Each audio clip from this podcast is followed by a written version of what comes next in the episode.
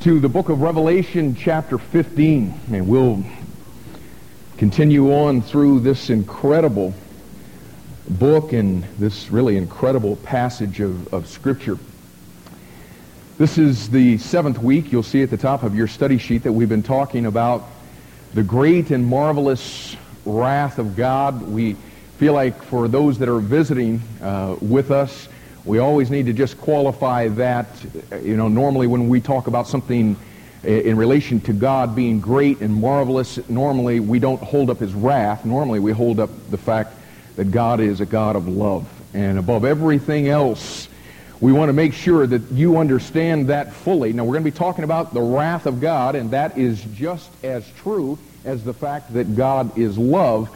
But we don't want to make anybody uh, misunderstand. The God of the Bible is not sitting up in heaven just waiting to blast you.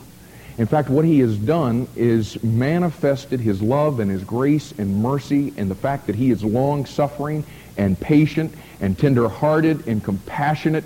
He has manifested that every which way but loose and especially through the sacrifice, as Frank talked about just a minute ago, through the sacrifice of his son. But in the whole scheme of things, what's getting ready to happen on this planet in the not too distant future is those that have placed their faith in and their trust solely in Jesus Christ and Him alone. It is a group of people that is going to be removed off of the face of this planet. It's what we refer to as the rapture. It's found in 1 Thessalonians chapter 4, verses 13 through 17. It's found in the book of Revelation, in Revelation chapter 4 and verse 1, where John, is a picture of the church, is here's a voice, there's a trumpet, and he is taken off of the earth and moved into the presence of God. That's what's getting ready to happen on this planet to those that know the Lord Jesus Christ. That is going to move us into a period of time, biblically, that is called the 70th week of Daniel. Okay? We're not going to go into the depth of all of that, but what it is, is a week of years. In other words, seven years that God refers to as a time of tribulation on this planet. And somewhere right at the close of the tribulation period is where we find ourselves in Revelation chapter 15. And what John is having revealed to him is a great and marvelous sign. That sign is defined for us in this passage as the wrath of Almighty God. And what we find in verse 1 is that though God has been manifesting his love and grace and mercy and tenderheartedness and compassion and every other wonderful word that you can find in the dictionary, while God has been manifesting that, because God is holy, something else has been going on. Because he is holy, he is against anything that is unholy. According to Romans 1.18, he's against and his wrath will be poured out against all ungodliness and unrighteousness of men. But God has just continuously been saying to man, I want to have a relationship with you. But we come to a point in the, the tribulation period where man has finally exhibited his final rebellion against God, and God says, that's it. And oh my goodness, when the holy, almighty God says that's it. It's, it's just incredible. In fact, what God is going to manifest and what is going to be revealed as far as his wrath is going to pick up in chapter 16. I wish we had time to, for those of you that are unfamiliar with it, to just kind of hit some of those things so you can see. It's, it's absolutely devastating. And it's almost like chapter 15 sits in the Bible as a, a, preface to what John is about to see when God's wrath is actually manifested. And I'll just be honest with you, it serves as a great preface for those of us that are living in this period of time on this planet, referred to biblically according to Revelation chapter 3, verses 14 to 22, as the Laodicean church period, where we are neither hot nor cold, we're lukewarm, where Jesus is on the outside of the church knocking, wanting to come in, where we think we're better than we are, and all of those things. We're at that period of time. The word Laodicea, we've talked about it so many times before, means the rights of the, the rights of the people. We want to go to a church that's going to suit our needs and our little family and all that kind of stuff. We want what's in this Christianity thing. We want what's in it for us. Forget about what God is worthy of. What is he going to give us? And for those of us that are living in that period of time, we need Revelation chapter 15 to just get us ready for what we're about to see. And what John does is he allows us, first of all, as he unveils this great and marvelous sign in heaven, he allows us to look at the scene. We looked at the seven angels who have the seven plagues, and in them is filled up the wrath of God. And then we began to look at a group of people that is there around the throne. That's not us in this passage. These are tribulation saints. These are those that have had victory over the Antichrist during the tribulation period. So seven angels and seven plagues and then he gives us a sevenfold description of this throng. And then he allows us to listen to the song that this group of people is singing. A song of, of praise, a, a song of victory. It's the song of Moses. It's, it's the song of the Lamb. We looked at the words of the song and the reason for the song. And then we come in Revelation chapter 15 and verse 5. In verse 5 of Revelation 15, Look at it. He says, And after that I looked, and behold, the temple of the tabernacle of the testimony in heaven was opened. And some of you guys that are training in our shepherd school ministry, I'm just waiting for one of y'all to go somewhere and name your church that. This is the, the temple of the tabernacle of the testimony Baptist Church. If you move to the south, like we talked about last week, be a great title. They love those long titles down there. But what we see here is the opening, he says, of the temple, of the tabernacle, of the testimony in heaven. And this is what led us last week into this whole discussion that Frank was talking about just a few minutes ago of this tabernacle. And we looked, first of all, at the purpose of the tabernacle in the Old Testament. And we went to the book of Exodus. And what we began to see here is that the God of the Bible is, I, I, I don't, don't have the, the way to be able to communicate this to you. If, if I took the whole rest of the time to just try to get this, this thought through to you, I, I couldn't do it. He is so merciful. He is so gracious. When you open the Bible and you come into Genesis, when he creates the first man and the first woman, what you find is he created them to have a love relationship with him. And in the cool of the day, according to Genesis chapter 3 and verse 8, they walked in perfect fellowship with one another. God, on a daily basis, met with his creation, and he communed with them. He fellowshipped with them. Man chose the way of sin. God comes along in the Old Testament, in that wilderness, with that tabernacle, and he says, listen, I still want to meet with you. And I still want to commune with you. And all the way through, you can see the references there on your study sheet. All the way through, as he begins to describe the tabernacle, he tells us what the purpose of that is. It was the meeting place with God. It was the place where man could come and commune with the holy God of the Bible. But not just the purpose, we also looked at the prototype of that tabernacle in the Old Testament. In the book of Hebrews, chapter 8, chapter 9, what he begins to go through and uh, uh, make sure that we understand is that tabernacle in the Old Testament was built, as Frank talked about just a minute ago, according to a pattern. The pattern was a, now listen, it was a true tabernacle that was in heaven. There was a real one up in heaven that Moses couldn't see, and evidently what God did is he says, now listen, I, I'm giving you the blueprints here, and this one is just like that one. But this one that you're going to build, understand, Mo, it's just a, a real lousy replica of what's up there. Because all you got is this finite stuff to be working with and building this thing, but it'll serve the purpose. And oh, buddy, it did. It was an incredible purpose, like we just talked about. It was the meeting place with God. It was the place where man communed. But There was a real tabernacle that was in heaven. And then we talked about the, the pictures, and Frank did just a, a beautiful job this morning uh, of helping us with that. And, and maybe you know, there's on the, the other side, I don't want to get you too confused, but the other side of your study sheet, for those of you that may be seeing this tabernacle for the first time, there is uh, uh, an artist rendition, if you will, of what this thing would have would have looked like. And you know what? It's as I was thinking about this thing this week. Th- this room is it, it, it's, a, it's a pretty graphic illustration of this thing, okay? Frank talked about the fact that there's three parts to this, okay?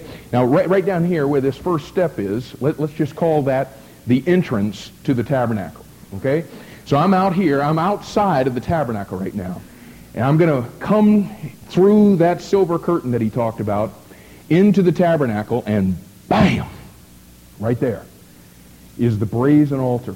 This is where the sacrifice was made.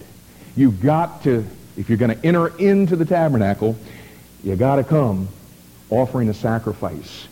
We come to the book of Hebrews chapter 10, and what it does is it talks about how in the Old Testament that high priest would come in year after year after year.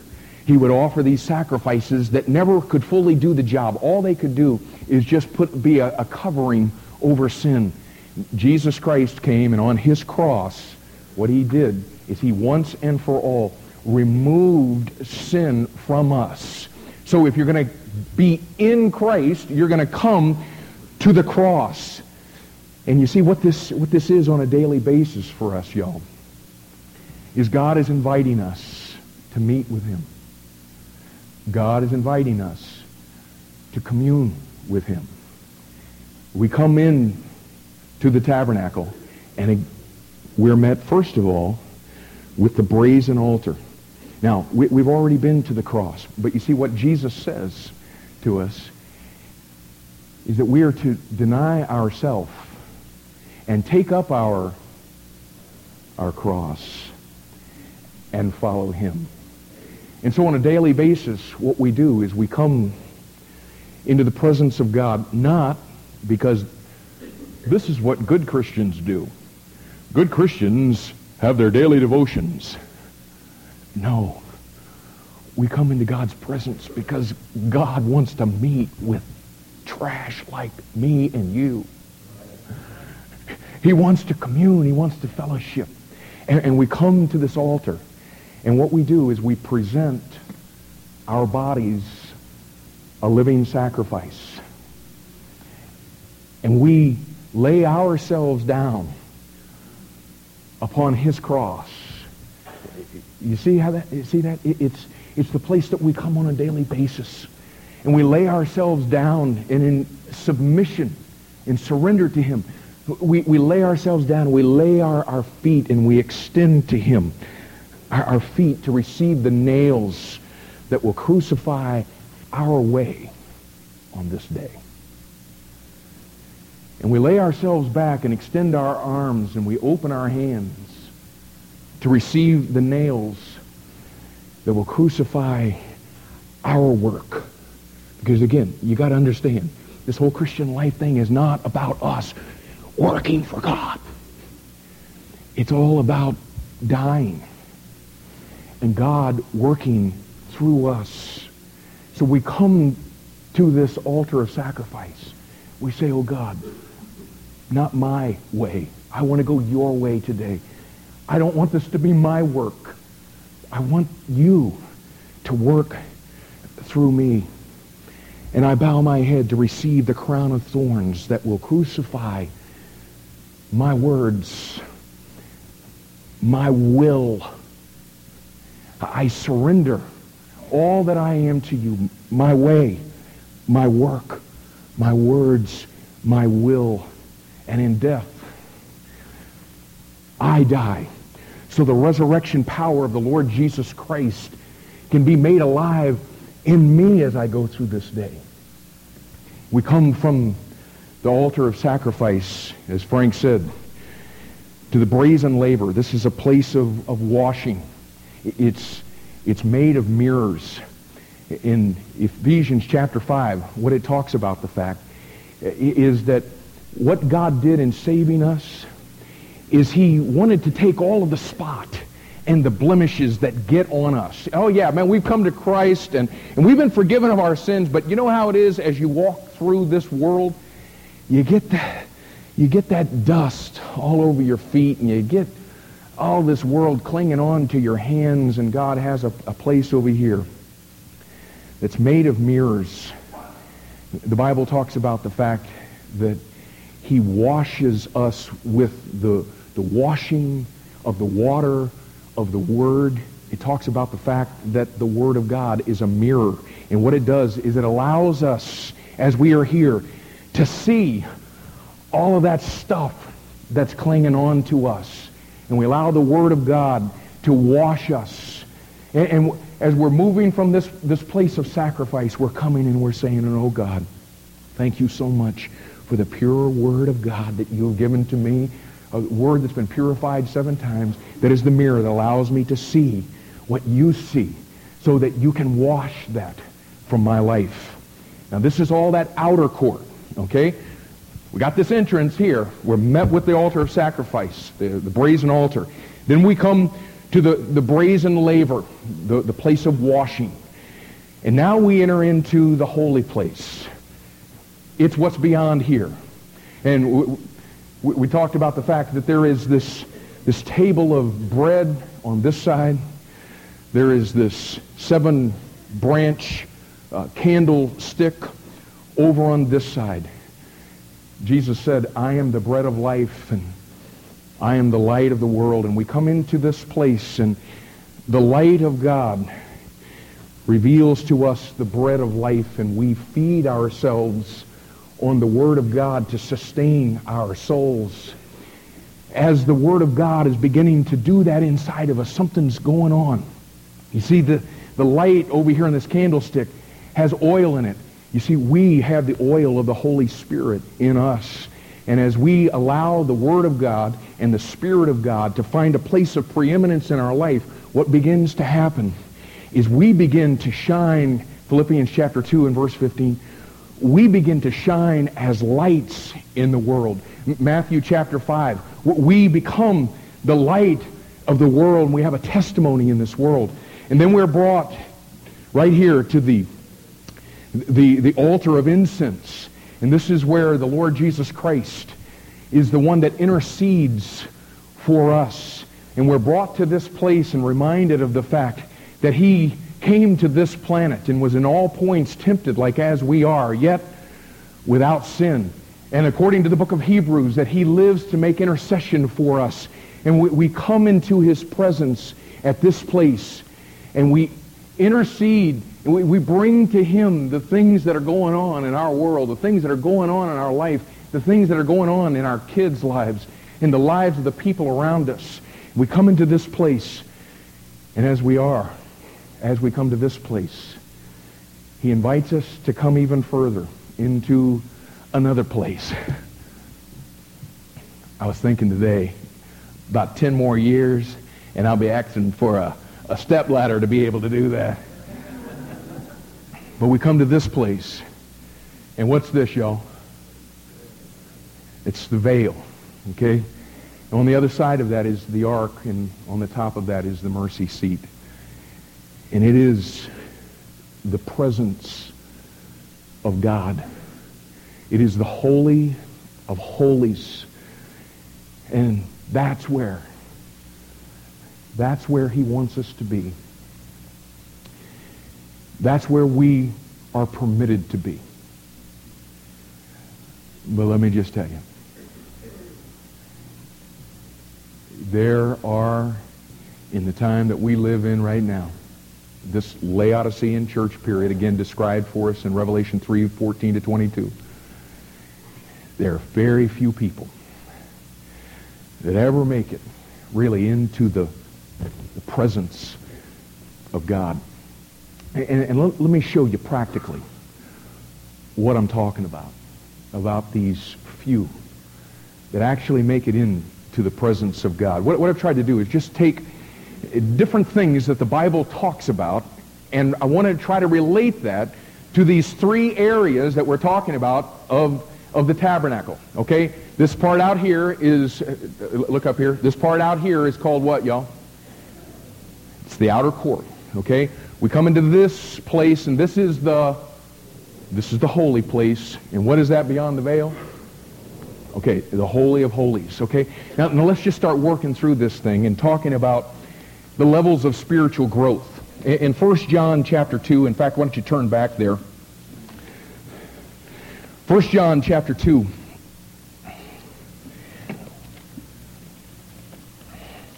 Frank turned us on to this at our pastors meeting the other day, this the levels of spiritual growth and how it applies to the tabernacle and I just was meditating on that through the week and wow, there's just so many things that relate to these three areas of the tabernacle to basically every area of the Christian life. Okay, first of all, look in 1 John chapter 2 and verse 12.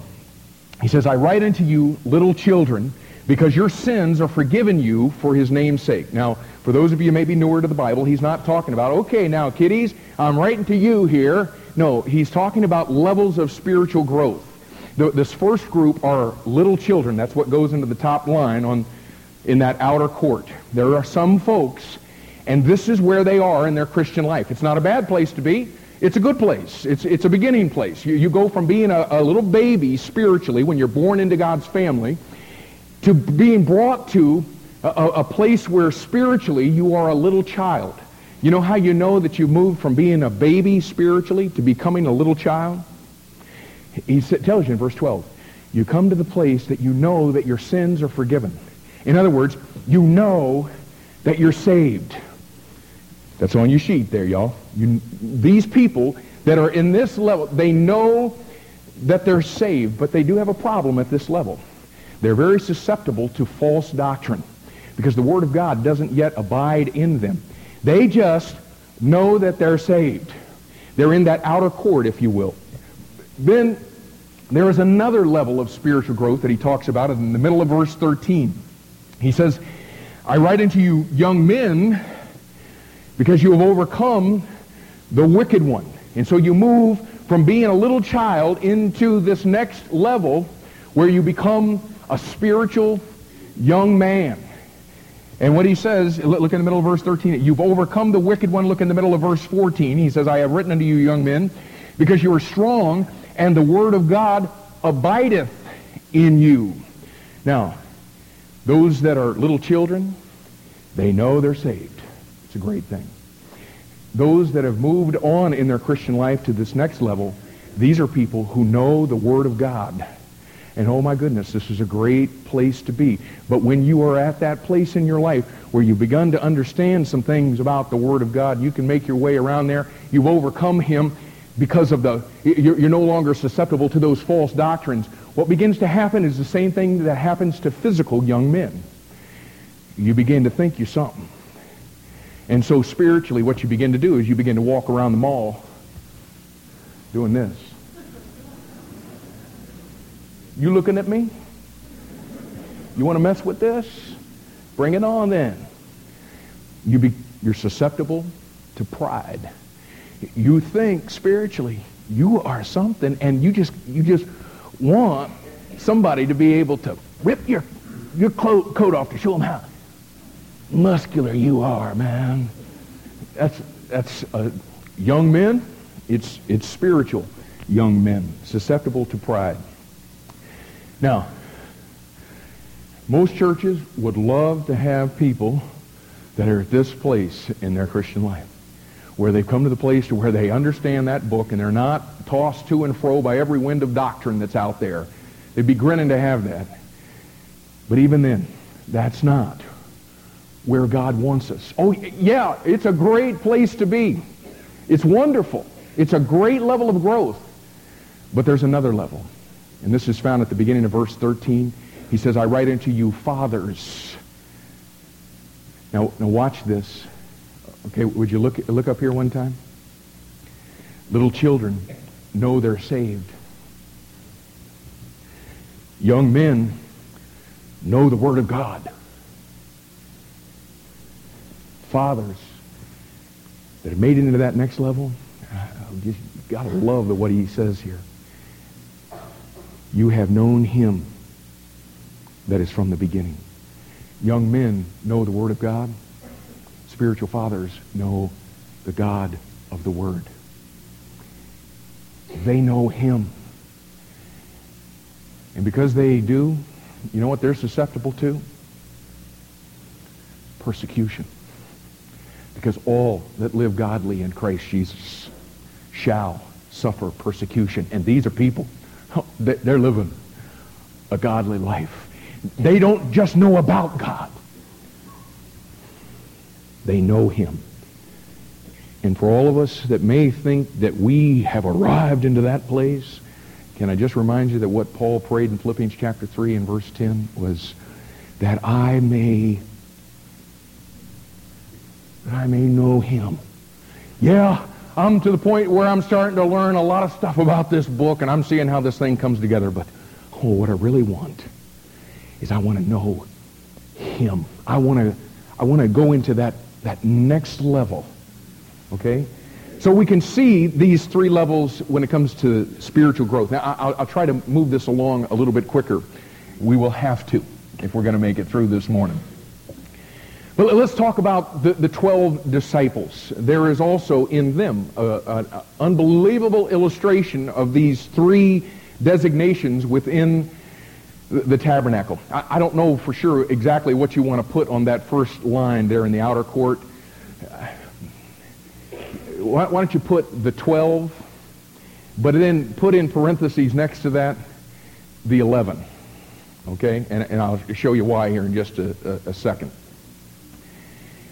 But here, here's the 12. And, and you, you, know the way the thing came down. He calls them out. And what these men do is they begin to experience a relationship with Christ. It's the same thing for all of us that are in this room this morning that know the Lord Jesus Christ. We have a relationship with him. We were born into that relationship through what he did at the cross. But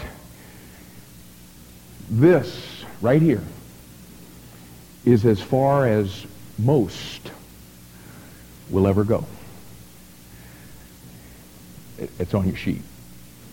It's as far as most will ever go. And I want you to understand something now, and make sure you hear that, because some of you right now are content just because you got saved. And, and you're not understanding. This is great. Wonderful, you're saved. But this is not the end. Being saved was just the beginning. And here you've got the 12, okay? And the reason I say 11 is because one of them never did actually make it into Christ. You understand that? Judas, who was a devil from the beginning. So, but just so that we can keep it clear in our minds, we got the 12. They have a relationship with Christ. But then there's another group of people. We call these guys the three. Okay? And the three, can you say it with me? They are Peter, James, and John. That's what goes under those parentheses there. All right? Peter, James, and John. And if you just begin to go through, what you begin to find out about this group of people is they had a different relationship with Christ than the others had. These three were at places where they should have been at key times in, in, the ministry of Jesus. You remember in Matthew chapter 17 at the transfigur- transfiguration, what he does is he says, all right, fellas, now how'd you like to be one of the fellas when he says, uh, all right, fellas, uh, Peter, James, and John, why don't you come here for a second? That's the kind of relationship that he had with these three. He goes up into the mount and he begins to reveal himself to them. And what you begin to see is the Word of God reveals himself, rolls back himself to reveal himself as the, the light of God. And these men are able to, to, to see that. In the Garden of Gethsemane, when he's going to be uh, betrayed, here's the 12, and he says, uh, Peter, James, John, come here. He brings these guys a little further, has a little huddle with them. Let me get over here. Has a little huddle with them. And what you begin to find is these are people that don't just have a, a relationship with him. These are people who have genuine fellowship with Christ. Genuine fellowship with Christ. But even, even then, even though there was three, there was the one. The one. And that, of course, was, say it, it, it was John. Even though those three had uh, genuine fellowship that they experienced beyond just a relationship with Christ, John was one that made his way into that next level. And what you begin to see about John is on that night when he was eating that supper, and Jesus looks at those that group of men and he says, one of you are going to betray me. And all of them begin to ask, Lord, is it I? Lord, is it I? Lord, is it I? John doesn't ask that question. John asks in John chapter 13, Lord, who is it? He didn't know who it was, but he knew who it wasn't. It wasn't going to be him. And when all of the sheep had scattered at the cross, Jesus looks down in one of his final sayings on that cross, and he looks down and he sees Mary, and he sees John. And he says, Woman, behold your son. Son, behold your mother. And he gives them to each other. John is the one. He's right where he's supposed to be. And if we're going to understand this thing relative to the Christian life, let me just ask you this morning, where are you? Are you in this outer court where you, you're saved, you have a relationship? Understand, some of you are I'm not being cold, but you're like Judas. You're on the outside here. You've not even walked in to receive Jesus Christ so that you're in the tabernacle. But uh, do you have a relationship with Christ? Or have you grown to the place to where you experience genuine fellowship with him? Or are you like John in that next level where you experience real intimacy with Christ? Intimacy with him. We could work this same thing through spiritual generations. You go back into the Old Testament, the book of Judges, the book of Joshua, and uh, Frank has, has taught this here in times past. But what you begin to see is in spiritual generations, you can see these three uh, designations within the tabernacle. The first group that's in that outer court are people who know God, but they don't know his works. They know God, but they don't know his works. And, and listen, there's some of you that are here today and you've been born again. For some of you, that was six weeks ago. For some of you, it was six months ago. For some of you, it was six years ago. For some of you, it was 60 years ago. But some of you have never moved from that place. You know God, but you don't know his works. You've never really seen how the God of the universe wants to invade your life and begin to work incredible miracles all around you. And I'm not talking about the trash you see on TV. I'm talking about real life, daily miracles where God is at work in your life. Typically, the people that are, fall into this category are people who are third generation Christians. I, at least in the the, the, way that it would come down. I'm not saying that I, I'm in that holy of holies thing, but I'm a first generation Christian. Typically, there's some things true of me. My kids would be a second generation Christian typically. They don't have to remain there. But my kids' kids typically would be a third generation Christian that knows God. They got saved, but they don't know anything about his works in the vernacular of Revelation chapter 3 where Jesus says, you're neither cold nor hot, but you're lukewarm. These are people we would be classified as cold. There's another group of people that don't just know God. They do. They know God, but they know about his works. This is what is characteristic of second generation Christians. Second generation Christians found in Revelation chapter 3. They're lukewarm. They're neither cold nor hot. You're just right in the middle. And you see, you know what? In the Laodicean church period, our problem is, y'all, when people come into this area, when they're in the holy place, and they spend time in the Word, They, they understand somewhat of, of what it is to be a testimony and let, allowing the light of Christ to shine through them. We think that these people are hot. Those people are lukewarm. There's another generation who know God and know his works. And these are those that have made their way into the Holy of Holies. Typically, it would be what is characteristic of a first generation Christian, or what Revelation chapter 3 would refer to as those who are hot. Th- these are people, again, that have that relationship with God, where they, God is at work in their life, and they see that on a daily basis. Second generation Christians look and see that in other people. They're able to see that many times in their parents. They can see God at work in them, but he's not at work in them. They know about his works. And then that other group that just knows God and doesn't even know his works. We could relate this to the Great Commission. The Great Commission. What the Great Commission is, he, he says that we are to go and teach all nations. Okay, the teaching of all nations, of course, is where we get the word make disciples. Teach all nations.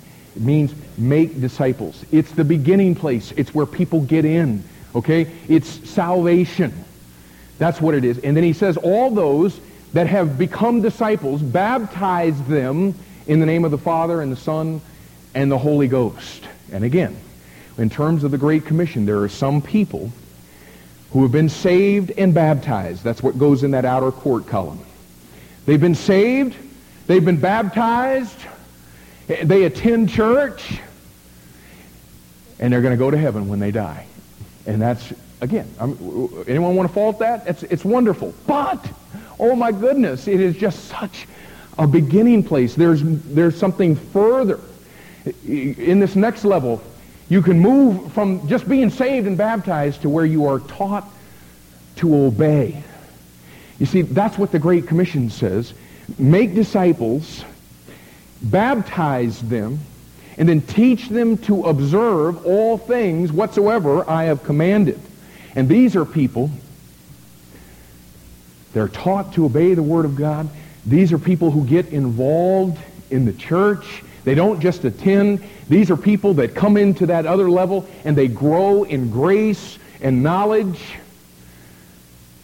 their life gets cleaned up and, and they stopped doing a lot of the other things they used to do when they were just saved and baptized and doing all that. Man, they've come to the place here to where, man, they're working on their thought life. They've stopped doing the habits that they, they used to do. Again, they're, they're in the Word of God and, and, and, and they're allowing the light of God to, to shine in them and, and, and they pray. They've got all of these, these things that are going on. But some people are content right there. They don't understand. There is another level. Now again, most pastors in this country would kill to have people that would not just attend, but would get involved, that would grow in grace and knowledge, that would clean up their life and begin to live a holy life. But listen, this is not the end. That's not the end. There is another place in reference to the Great Commission. He says, Go. Go. Go and you make disciples of all nations. Baptize them in the name of the Father and the Son and the Holy Ghost.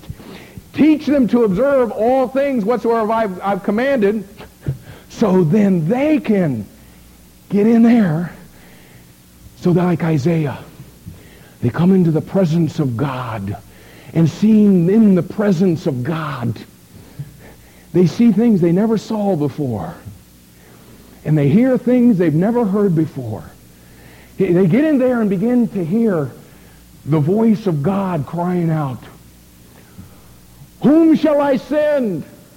And who will go for us? And people that have been taught to obey the Word of God because they came into a relationship with Christ and took that first step of obedience come into the Holy of Holies.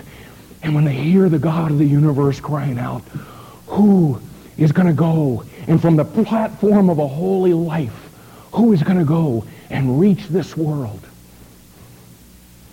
Those people sing. What do they say? Amen. Here am I. Send me. That doesn't necessarily mean that they pack up a container, get on a plane and fly to Belarus or to Manila or South America or some other place. But they go into their world because they've been in the Holy of Holies with the God of the universe and they've heard him cry out, who's going to go? Who's going to reach this world with the gospel? And folks, listen.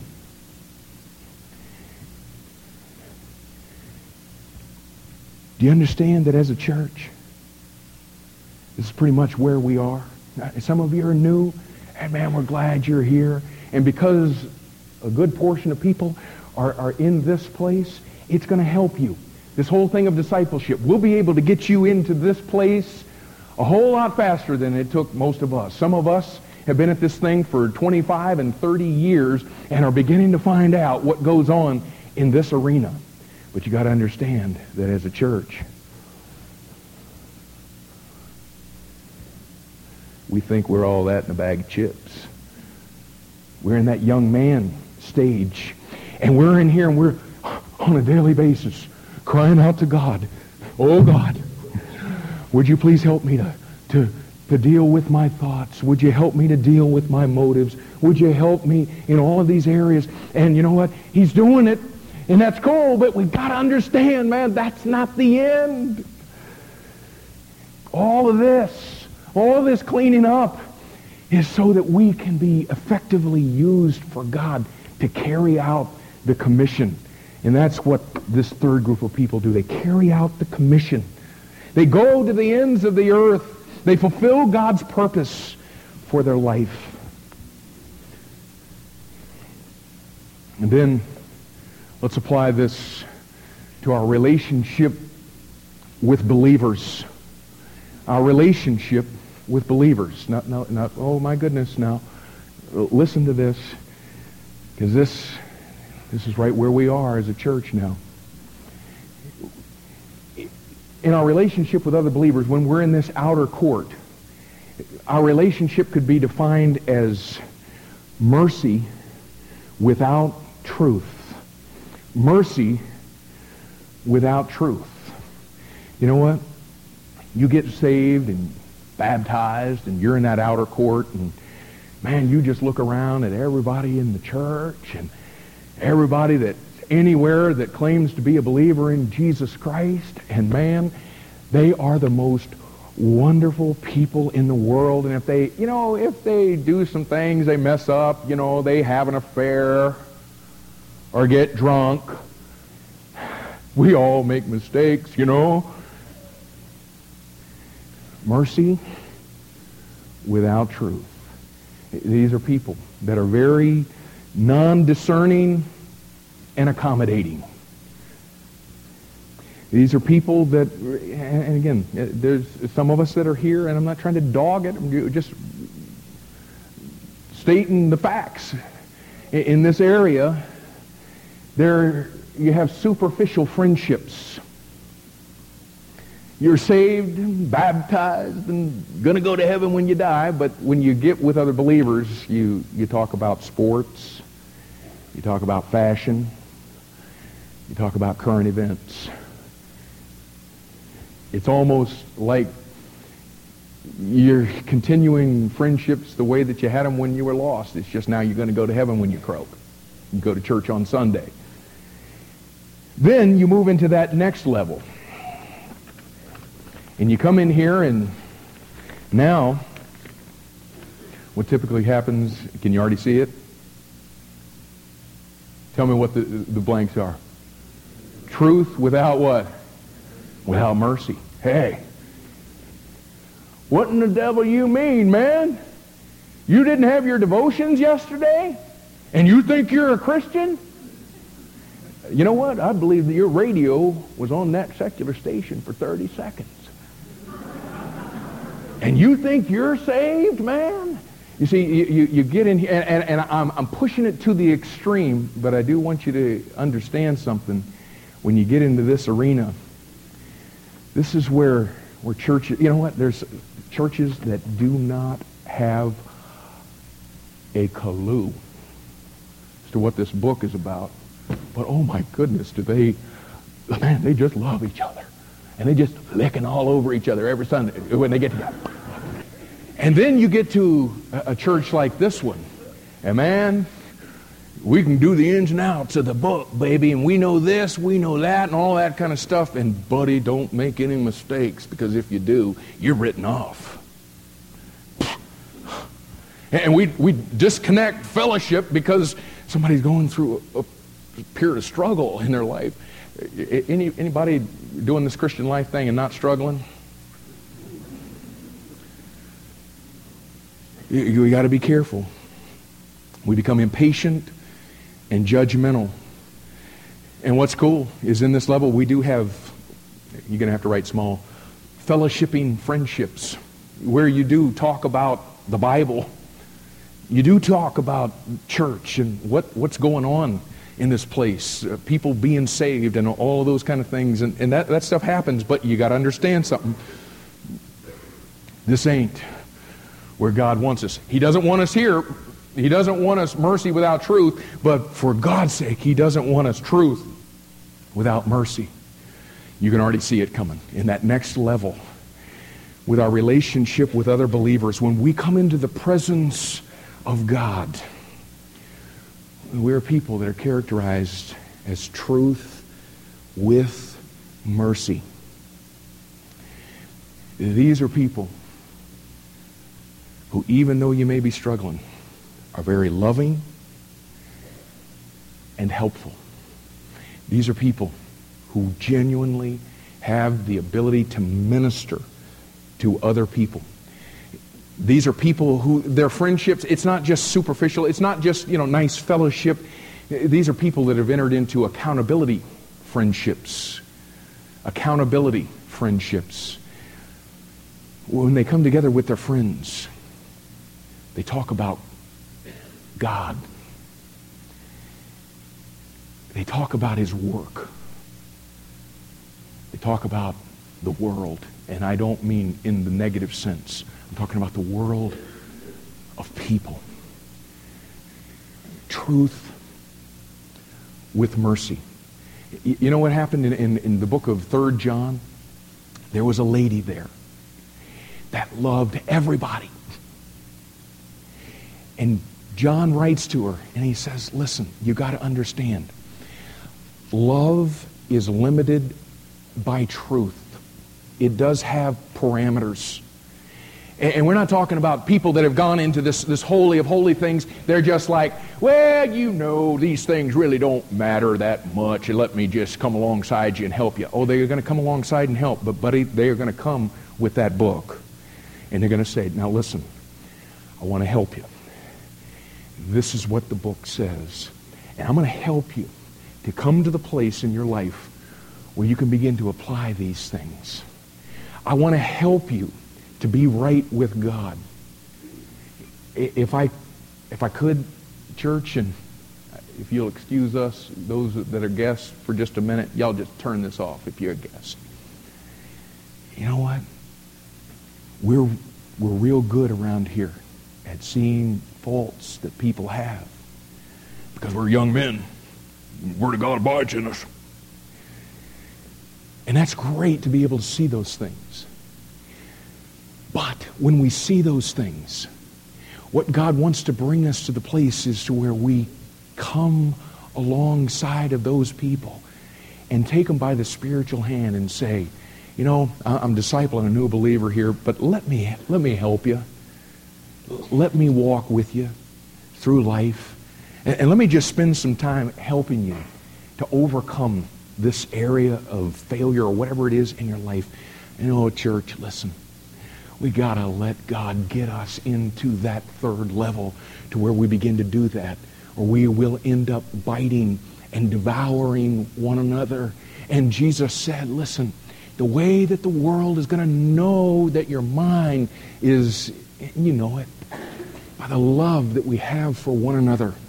In Psalm 85 and verse 10, listen to it. It says, Mercy and truth are met together. Listen to it, righteousness and peace have, anybody know what it says? They've kissed each other. And that's what we're talking about. We're not talking about lowering the standard of righteousness. No, we're talking about righteousness and peace kissing each other. We're talking about mercy and truth being met together in our relationships with other people. And then there is there's one final category, and that's our relationship with unbelievers. And for all of you that are worried about the whole rest of this passage, obviously, we're not going to get to everything else. We're going to end on this, okay? So relax and start saying, how does all this apply to me, okay? Okay, now listen. With our relationship with unbelievers, you're, you're in that, that first part, in that outer area, and you know what you have? You have zeal without knowledge. You remember those days when you first got saved and man, you were witnessing to everything that moved, anything that breathed, dog, cats, animals of any kind, people, it didn't matter. Man, you just want to get that word out. And then, you know, you, you, here you are with your family. You got saved. It was the most wonderful thing. You pull them all together, and you cannot wait to be able to tell them what happened to you. And you tell them what happened to you, and then you turn the corner and you say, and listen, unless this happens to you, you're going to fry in the pit of hell. And I love you so much, I don't want you to go to hell and burn, and where there's weeping and wailing and gnashing of teeth, and the fire's not quenched, and oh, I don't want you. And we just, we give them all that stuff all of this great zeal, but we don't have the knowledge to go with it to know how to, how to approach this thing. We witness with fervor, but we tend to be offensive. And then, as we move into this next area, what we end up with is, you can already see it coming, knowledge without zeal. Hello? This is where we are, y'all. I mean, you know what? There are churches that don't know a tenth of what the people in this room know that reach people every week of their life. And I, man, I'm not, I'm not trying to guilt trip you. We're trying to learn some things and apply some, some heavy duty truths about this tabernacle, uh, trying to get this down into to our life. Could I just ask you, when is the last time you gave the gospel to some lost person? I mean, where you actually sat down and said, okay, now here, let me explain this to you. You see, in the beginning, God, when was the last time? Oh, my goodness, we've got this incredible knowledge, and man, we're driven every day to the, the table of showbread, man, and we're feeding on the bread of life. And man, the, the, the oil of the, the Holy Spirit is lighting it up, man, and illuminating it, and we know all kinds of stuff. And now we have knowledge with no zeal. You know what we do? We, we witness seldom. We seldom witness.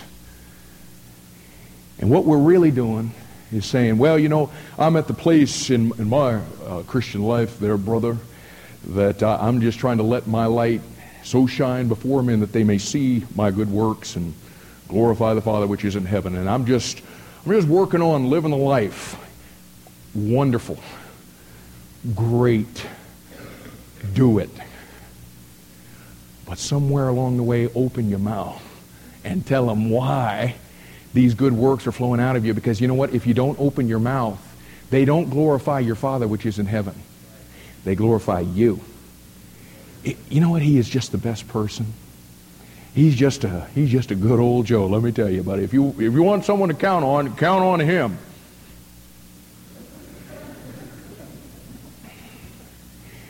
You gotta open your mouth, and you see people that have come into that next level are people who have knowledge with zeal.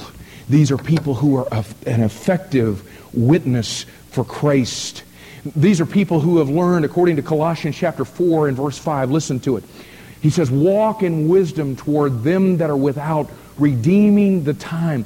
These are people that understand how to take their walk and use it with wisdom to be able to reach people. The next verse in Colossians chapter 4 and verse 6, he says, Let your speech be always with grace, seasoned with salt, listen, so that you might know how to answer every man. Here's the way that it works, okay?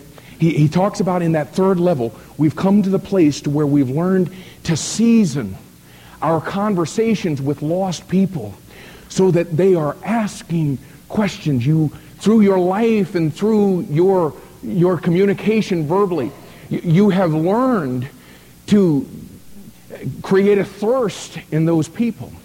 And, and a, a, great way for you to see this is if you've got a, if you've got a big old bowl of popcorn, you're going to sit down with, you know, whatever clean movie there is out there uh, that you can rent a, a video in your home. You got this big old bowl of popcorn. You know what? It ain't much better than just seasoning that stuff with the right amount of salt. You just sit there with that thing, big old, you know, big old thing of Coke right there, and you just sit there and work that thing. You know, that salt and that the popcorn in there just creates a thirst, and you just kind of working both of them, you know? Just working the corn, working the, working the Coke, you know? And, and it, it's, it's, it's happening. It, it's right. But you see, what, what happens with these new believers that are in this outer court, the, the ones that have the zeal without knowledge, what they have is a big old bowl of salt seasoned with popcorn. And man, they're just, eh, man, they're giving this thing out, and people are going,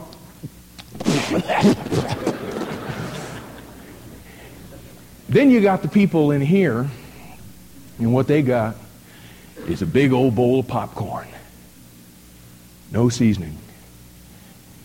Is there anything worse on the planet than that?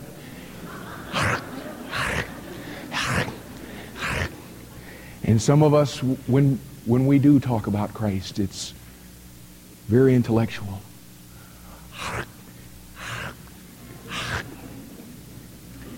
And then there's other folks. And they've got that bowl of popcorn, baby, and it's just seasoned to perfection, man.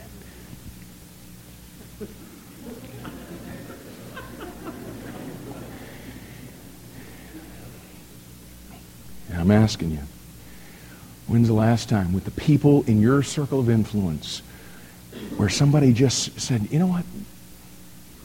Could I just ask you some things? You know, you, you were talking earlier about, because you know what you did? You took the conversation when everybody was in, in the break room and you just threw a little salt in there with wisdom and went on your way. And there's some people that picked up on that thing and it started creating a little thirst. And they come to your desk or they come to you on the line and they're saying, you know, what you said back there, that was, eh, eh, can I ask you about that? And so what you do is you answer it. You don't, okay, now I'm going to dump the truck.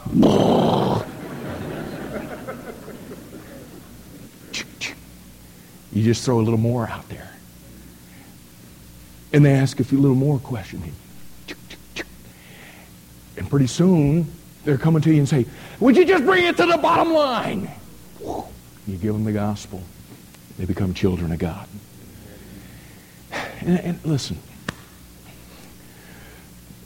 this tabernacle thing, how far you want to go with it, you know?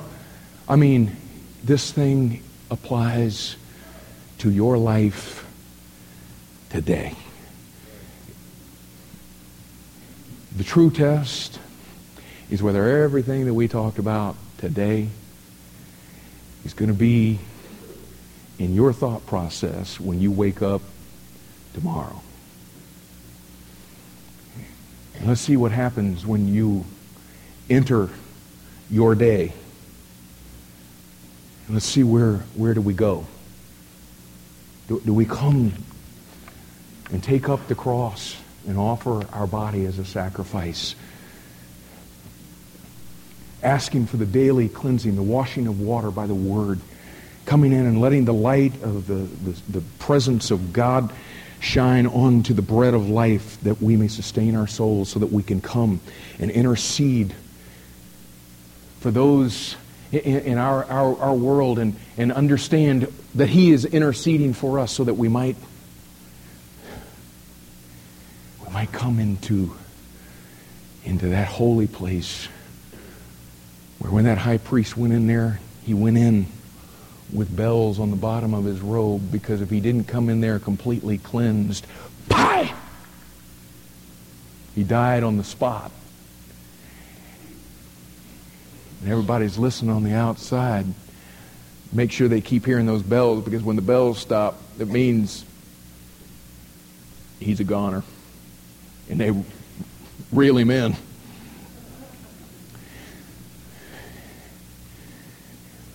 God's done some great things in this church, y'all.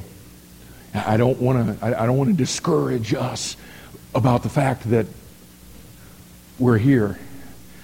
I just want to make sure that in our pride, we don't think that this is where we're supposed to be, because there's a, a whole, whole other dimension.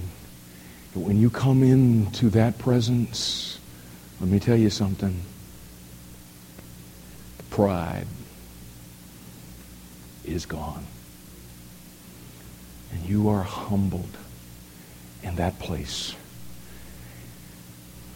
And you become effective with other believers, with unbelievers, with your family. It's all in that next place and I hope what God will do. It just takes some of this practical stuff, man. This is not the deep things of the Word. This is just, this is Monday, Tuesday, Wednesday, Thursday, Friday, Saturday stuff. This is just the stuff, you know what, quite honestly, if you let it, will change your life. Yeah, we're going to bust out the rest of the, the, the chapter. We'll, we'll, we'll do that. And it's, it's incredible. And it'll, it'll fill our minds with some incredible knowledge but this is where we are. Now, now, now listen. In our flocks time today, some of the questions, you don't need to read them now. I'm begging you don't. Some of the questions that are on the reverse side of this thing have everything to do. In fact, every question is all related to everything that we talked about right here. And so that we might solidify this stuff in our life, I want to encourage you today to get to the, the flocks if you're a guest with us today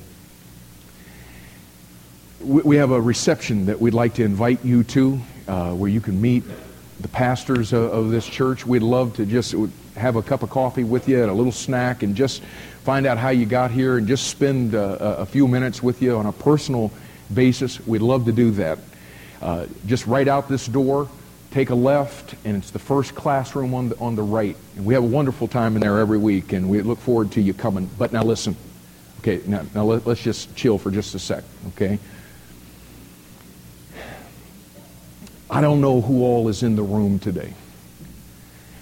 I'm quite sure that there are some people that came into this room today the same way that I walked into a church in Miami, Florida when I was 16 years of age. I had believed in God, didn't know a whole bunch about Him, but what I heard when I walked into that room grabbed me. And I began to understand that the God of the universe had provided a way through his son and the sacrifice that he made for me to have access to his presence. That's what we've talked about here all through today. I don't know if you're like I was. Man, when I understood that I was a sinner and that I, I had already figured out there ain't no way I can get to that God because of who I am. And when I understood that he himself became a man in the person of Christ and took my sin so that I didn't have to remain separated from him, that rocked my world, man. And, and maybe you're here today, and maybe some of the truths of the Bible, maybe they're beginning to, to sift down into your heart. Maybe you're beginning to understand what this thing is all about. that the God of the universe loves you, but because he's holy, sin must be paid, and so he paid it so you don't have to. And now, righteousness and peace kiss. You, as a lost sinner, through Christ, can come and mercy and truth can meet together. And you can be a child of God. And that can happen for you today. If you have questions about that, if, if something is stirring inside of you today, could I encourage you to do this? In just a minute, we're going to be dismissed, and up on either side of the front of this room, our pastors are going to position themselves there. And we are inviting you to come and to talk to one of these men and just say, you know, I have questions about this, or you can state it with whatever going on in your world, but you don't, you don't have to, you know, I don't even know what I would say. Fine. Just, just come up. If God is stirring you, nobody's going to force you into making any decisions or anything like that. We have private counseling rooms on, on the, the other side of, of, this wall over here. If you're a woman, we'll have a woman that'll get with you. If you're a man, we'll get a man that's with you. It, but we, we would love the opportunity of talking to you today about the things that God is talking to you about. And if you'd let us help, we would we'd love to do that. And so again, we, we invite you to come. And again, if you're here today and you don't have that relationship with Christ, that's the beginning place. You know, don't, don't get all caught up with, I'm not sure I understand that whole tabernacle thing. No problem. Do you understand that God wants to have a relationship with you? You can't have it because of sin. He died so you can. That's all you need to understand. Let's bow our heads. Father, thank you for the tabernacle, the, the picture, because we understand we're, we're finite. We understand, Lord, that, that we can't really comprehend the, the vastness of, of who you are. And we, we have a, a difficult time comprehending spiritual truths. And you have found a way to, to graphically picture these things so that we are able to grasp it. And we're grateful. Thank you for what you have done in this church in, in moving us along the, the path of growth. And I pray today, Lord, that just through these simple things that we've talked about. I, I pray that you might help us to see clearly where we still need to go and the things that we're still needing you to do in, in our in our midst and in our lives personally. Help us as a church to be not lukewarm.